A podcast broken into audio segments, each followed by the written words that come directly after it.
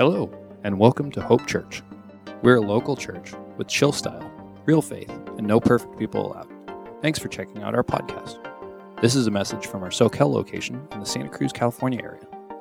We hope this message is encouraging. If you live near either of our locations, we'd love to have you join us for one of our many Sunday services. Good morning, everybody. Hey, welcome to Hope Church. We're back inside our unofficial start. Pastor Danny talked about. Next week was our was our official. We're back inside. But hey, you get the sneak preview this week. So congratulations. You made a good choice to be here today. Hey, my name is Tim, and I'm one of the pastors here at Hope. And I get the great privilege today to start off a brand new sermon series that we're calling Scarred What to Do When Life Hurts. Uh, how many of you have ever been in a place in your life where you have experienced hurt? I know I have, every human being that's in this building, in fact, has experienced it. And I was thinking about hurt the other day, and I was reminded of a story when I was in high school. So, uh, my middle son graduates from Aptos High School this year, and uh, we're so stoked he gets an in person graduation. And you only get, you only get two people from each family, though. Uh, but if we move another level down, they're going to open up another three. So we'll get five total. And um, we've got, besides our, our middle son who's graduating, we have four in the house. So, so we'll have four tickets. And if we get that fifth ticket, the rest of the family is going to have to like fight it out. It's good. It's going to be awesome. It's going to be awesome to watch, you know, grandma and grandpa, you know, slug it out and who's going to, who's going to be able to go. But I was thinking back when uh, our son Micah, when I was Micah's age, I was a senior in high school, and um, I played soccer in high school. And, and, my senior year of high school, we won a state championship. And uh, the season was just starting, and I was the captain of the team, and I was so stoked for the very first day. And I think I was just like super excited and like focused on something else that um, I was preparing breakfast, uh, and my mom, my single parent mom, who raised my brother and I, had already gone to work in the city of Chicago. Like she had already gone into the city, and it would be sort of like she worked over the hill, right? Like, like once you're gone and you're there, like you're gone, right? Unless like there's an emergency, which this happened to be one eventually. But I was making breakfast, and I was just focused on other things, and um, and I found out that day what the bone inside of my thumb looks like. Yeah, yeah. So that's happy happy Sunday to you. Good start to your day. So so I was I was making some food in the kitchen and um, and uh, apparently the knife was sharp and I wasn't paying attention. And if if we were up close here, I could show you. So I have a scar that goes from from the, from the knuckle, the, the knuckle on my thumb here, and it wraps around my thumb up like this. And, um, and, and if you can't tell, like that area around a knuckle, by the way, just, you know, words of wisdom to you here. My, my youngest son is here, is here listening, so uh, hopefully he won't repeat my, my mistake. That, that area of skin does not stay together well once it's cut open, right? And so someone's like, please stop. Okay, so fortunately, across the street from my house, my coach, my soccer coach, and one of the teachers at my school lived. And I called him, and he, and he took me to the hospital. And I got my very first stitches. And I was super bummed I had to miss our first game of the season. But I have a line that goes across my thumb and like little, little lines that go across it that you could tell like where the stitches were. Has anyone in here, who's had stitches? Yeah, yeah, yeah. Like most of you have. So you've experienced it, right? You know what that's like. You know, we all have scars. We, we all have things that point to deeper hurts or past experiences where we've been hurt.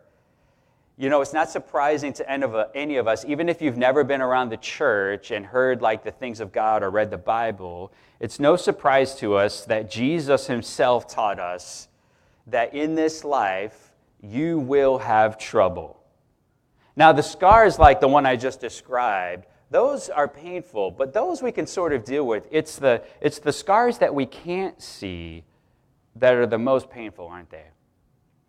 Like in my life, I would much rather take scars like this than the scars that I have in here. And that's maybe doesn't isn't as powerful as I wanted it to be in that moment because some of you know I just had a heart attack. So I'm not talking about like what in here like physically. I'm talking about inside, emotionally, spiritually. Those scars hurt the most, don't they? And in fact, if I could pass around a microphone to each person here today, you could tell a scar story. And it would be deeply moving. Like for every single person in here, we would be in tears as we listen to your scar story. And you're like, Tim, come on, man, this is Hope Church. Like, I came here today for a little bit of hope, and you're, you're telling me that Jesus promised us we'd have trouble and that we have scars, and you're bringing up, because as I describe it, if you're like me, and you are as a human being, you're remembering the things that have caused those scars. Now, here's the beautiful thing about today. As we passed around that microphone and you told your scar stories, if God were here with us right now and he were to grab that microphone from you, here's what he would say He would say, Let me tell you the whole story. Let me tell you the whole story. And here's the truth that we're going to be exploring today as we kick off this series called Scarred. This is the big idea truth. For those of you who take notes or like to like remember these things, uh, this isn't like a three-point alliterated outline for you today. This is one point. Can you remember one point? One point here today. With God, there is always more to the story. Always. So if, if you had the mic and you were telling your scar story and you exhausted every little facet of that story, and you know you have a lot of facets to your scar stories, don't you? Because you've told those stories in your mind and in your heart for years. God would grab that microphone and he would say, Now let me tell you the rest of the story. Let me tell you what I was doing. Let me tell you where that thing fits in the story of your life. With God, there is always more to the story. And this shouldn't be surprising to us, right? Open up the Bible and you'll find all kinds of stories that point this out. Um, I think about stories like Elijah.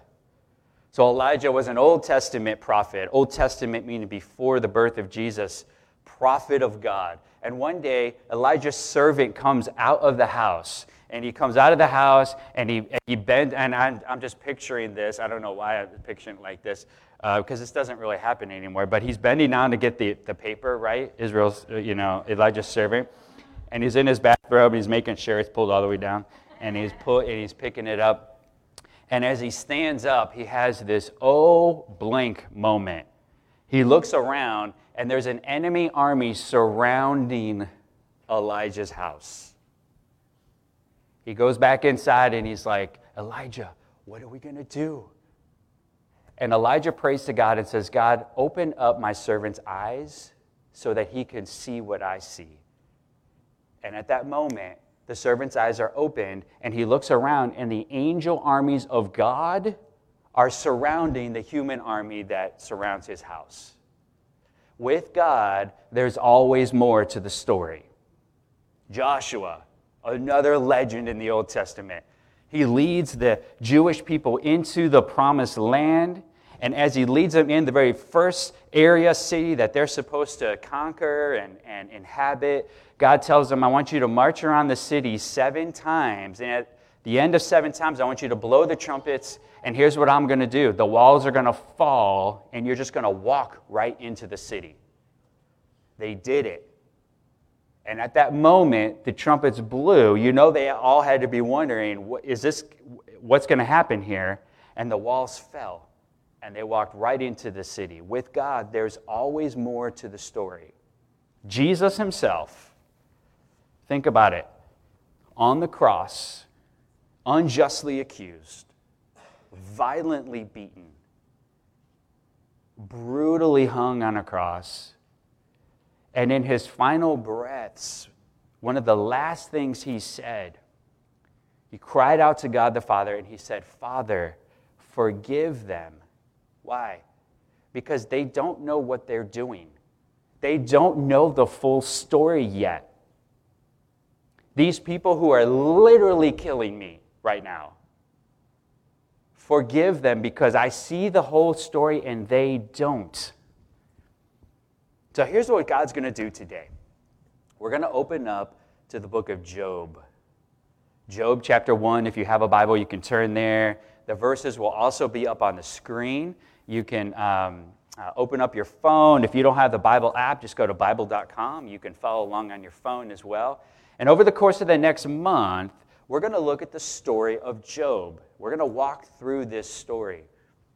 Job is one of the most powerful stories in the Bible. In fact, Job, if you don't know this, some of you like a little bit of Bible, you know, history, trivia kind of thrown in there. You enjoy that kind of stuff.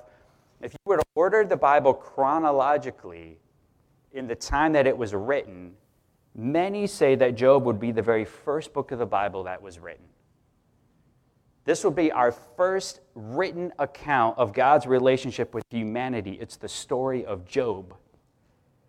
And so we're going to jump into the story of Job and we're going to ask God to help us understand this truth.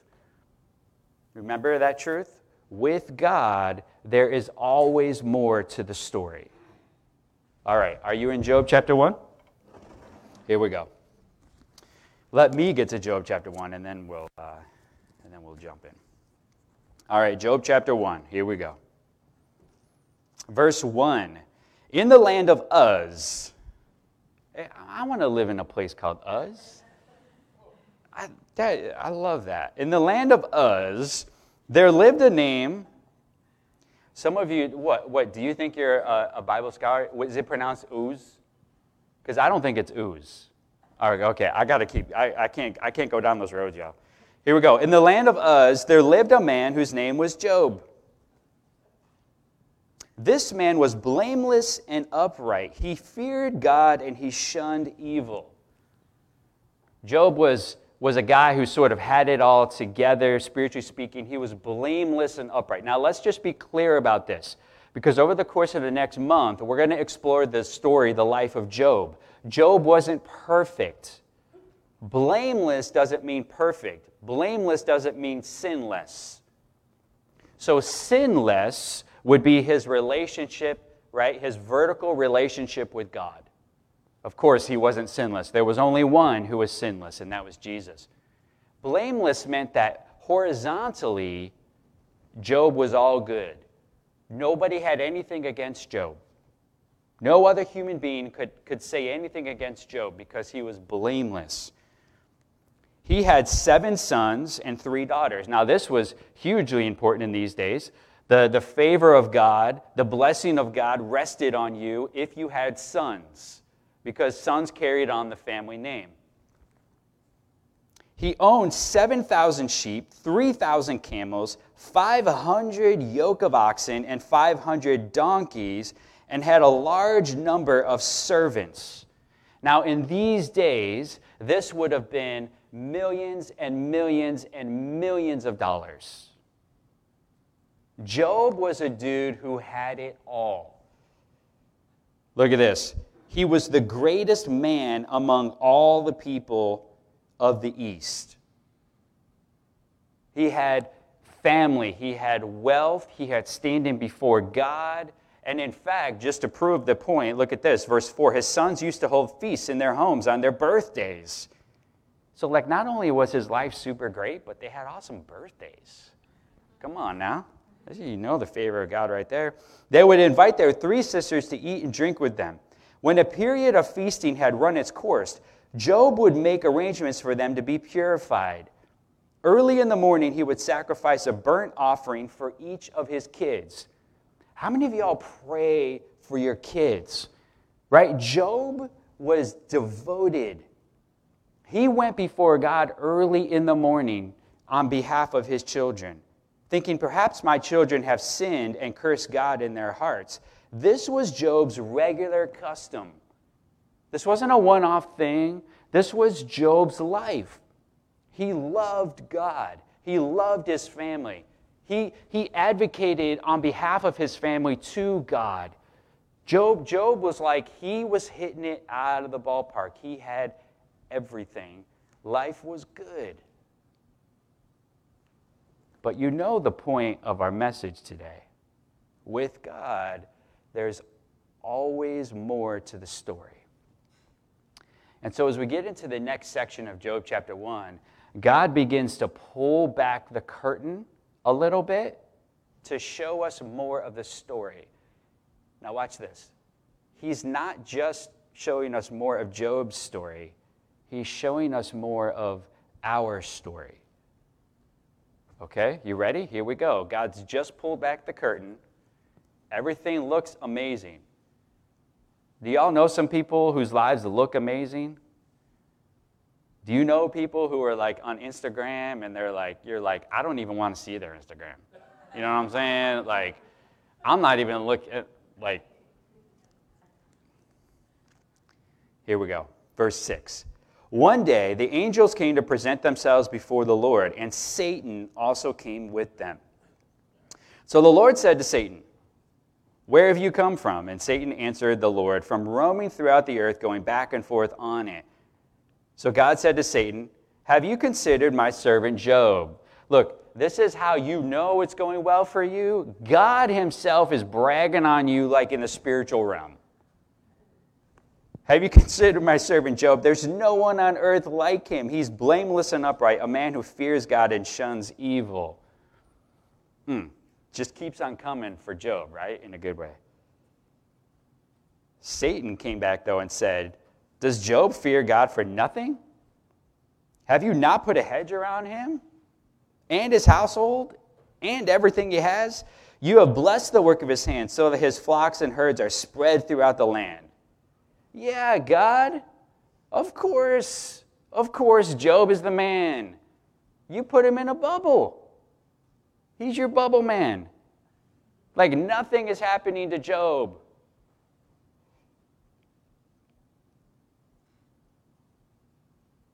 But now, stretch out your hand and strike everything he has, and he will surely curse you to your face. Satan standing in the presence of God, challenging God. Oh, yeah? Yeah, give him a little bit of hardship, and then let's see what your boy Job does. This is what Satan says. The Lord said to Satan, Very well, then, everything he has is in your power, but on the man himself do not lay a finger. Then Satan went out from the presence of the Lord. So, as God begins to pull back the curtain, here's one of the realities that we need to know as, as, we re, as we look at this truth that with God there's always more to the story.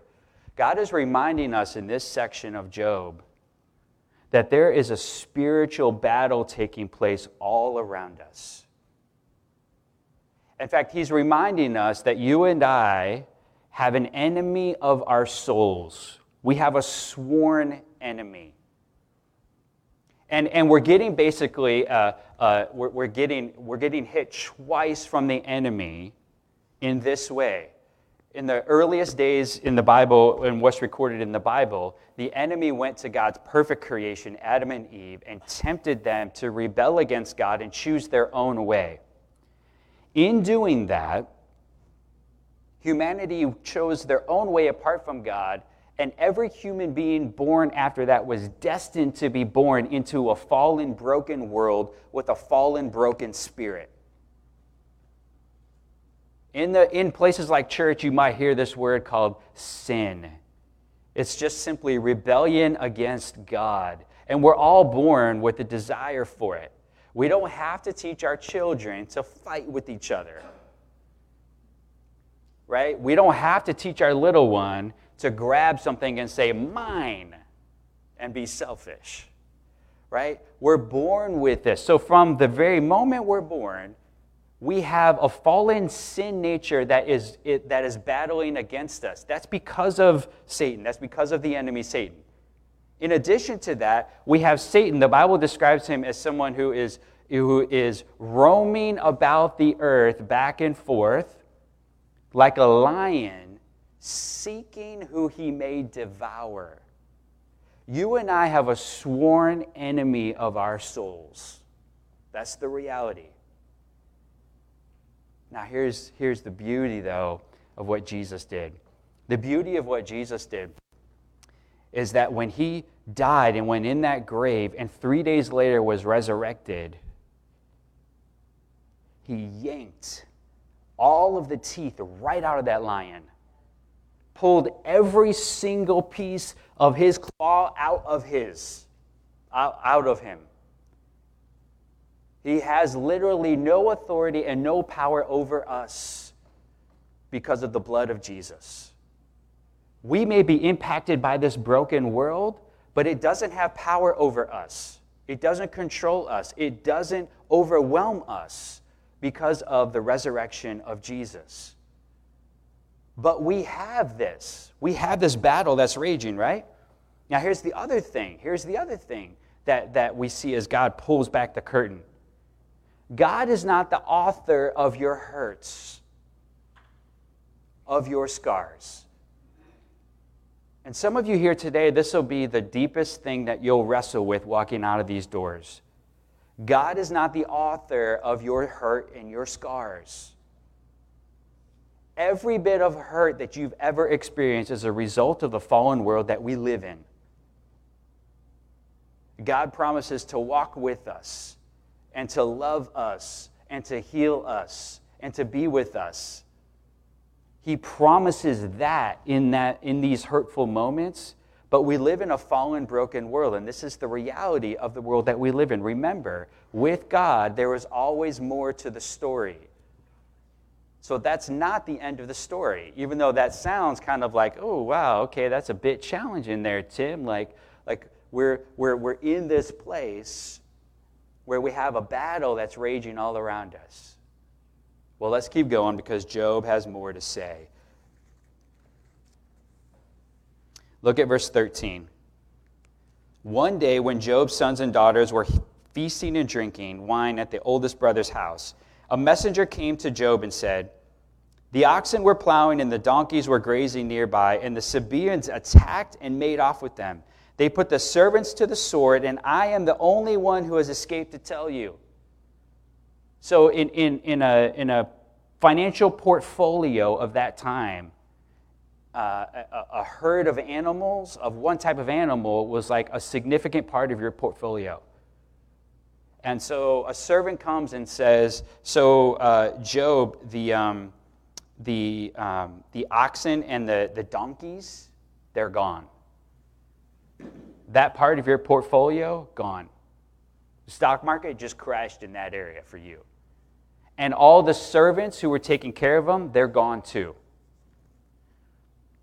While he was still speaking, another messenger came and said, The fire of God fell from the heavens and burned up the sheep and the servants, and I'm the only one who has escaped to tell you.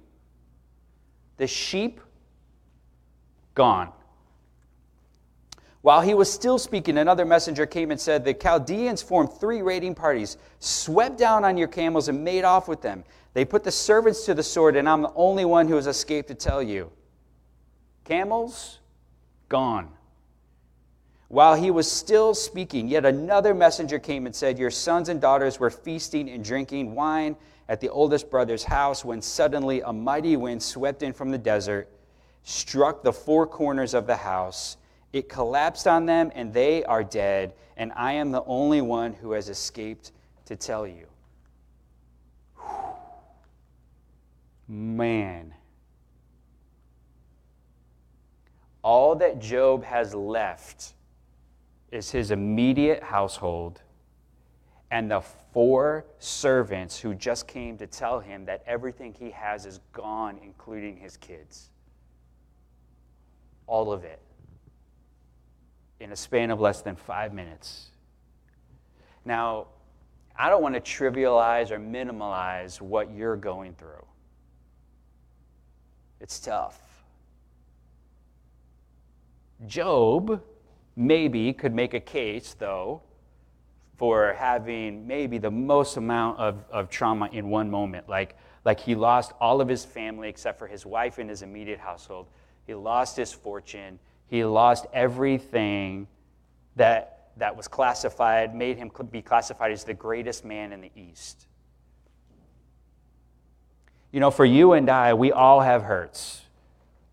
We all have things that maybe not to that level. We all have things, though, that in the moment when they happen, we are stunned. We're devastated. And we cry out in the literal sense of this phrase, oh my God, what is happening? I, I can't bear under this. I can't deal with this. I, I, I, I don't know how I could physically go on from this. This is the point in his life where Job is at. Now, watch what he does. Watch this. Verse 20. At this, Job got up. He, took his ro- he tore his robe.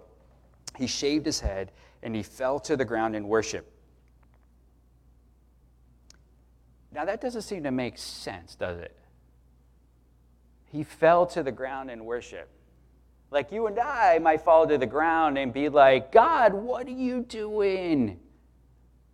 I'm so messed up. Like, God, I don't know what's happening. Like, God, why, God? We like we we would fall to the ground with lots of responses, not necessarily worship. Here's what he said Naked I came from my mother's womb, naked I will depart. The Lord gave, the Lord has taken away. May the name of the Lord be praised. And in all of this, Job did not sin by charging God with wrongdoing. What? Unbelievable. Chapter 2 goes on to tell us the story of how Satan goes back into the presence of God and says, Yeah, God, of course he's praising you. Uh, nothing happened to him personally. And God said, Okay, you can't kill him, but I, but I will allow you to do something to him. And look at Job's response in chapter 2, verse 9, verses 9 and 10. His wife said to him, Are you still maintaining your integrity? Curse God and die. I'm not going to comment on his wife because my wife is amazing. She would never say that. He replied, You are talking like a foolish woman. Now, if this is ever the time where you get to look at your wife and be like, You're a fool, now you know he's tempting the fate of God, right? Listen, foolish woman. Shall we accept good from God and not trouble? And in all this, Job did not sin in what he said. Now, watch this. In this moment, Job chose God, he chose faith. Now, it, it's not like a superhuman thing that he did. We, we, you know, I talk about what he, what he, he praised God in this moment, but I mean, uh, think about it. In a moment of crisis, don't you cry out to something, someone, maybe God? Like I know five, five months ago when, when I was on my bedroom floor having a massive heart attack, the words that, that, that, that I, I was crying out, I mean, literally, I'm on my knees and I'm crying out, oh God, help me now. In this, I, I don't know what's happening, but I, I'm dying right now, God. Please. How many of y'all have ever been in a crisis and have made a deal with God? God, please Oh my God, like, okay, I, I, have, I have immense clarity right now. If you get me through this, I will stop doing this. I will start doing that. I will, you know, I will, da, da, da, da. We make, right? Like crying out to God in this moment isn't necessarily like the superhuman, amazing, like, like perfect thing that Job did. But we're going to get into the rest of the story in the weeks to come. Today, though, Job chose God. It was the very first thing that he did. Remember that with God, there is more to the story. There's always more to the story. So, watch this. In my Bible, Job chapter 1 and 2, chapters 1 and 2, is a single page. Like chapter 1 on one side, chapter 2, single page. For the next 30 pages in my Bible, Job questions. He wrestles it out. He, he, he dives down into the pit of despair. He, he, he, he works out his anger, right? Like all the things. Like some of you are like, Tim, listen, don't be so simplistic to me today. that you're just like, oh, just choose God. Just choose God. Okay, let's pray. Amen. Amen. Let's pray. Just choose God. Remember, whatever happens today, this week, just choose God. Amen. We'll sing our song and we'll head out. Listen, I know how simplistic it sounds, but for the next 30 pages of my Bible, thank God that I'm teaching the first week and whoever's teaching me after uh, gets to explore all that. For the next 30 pages of my Bible, Job wrestles it out.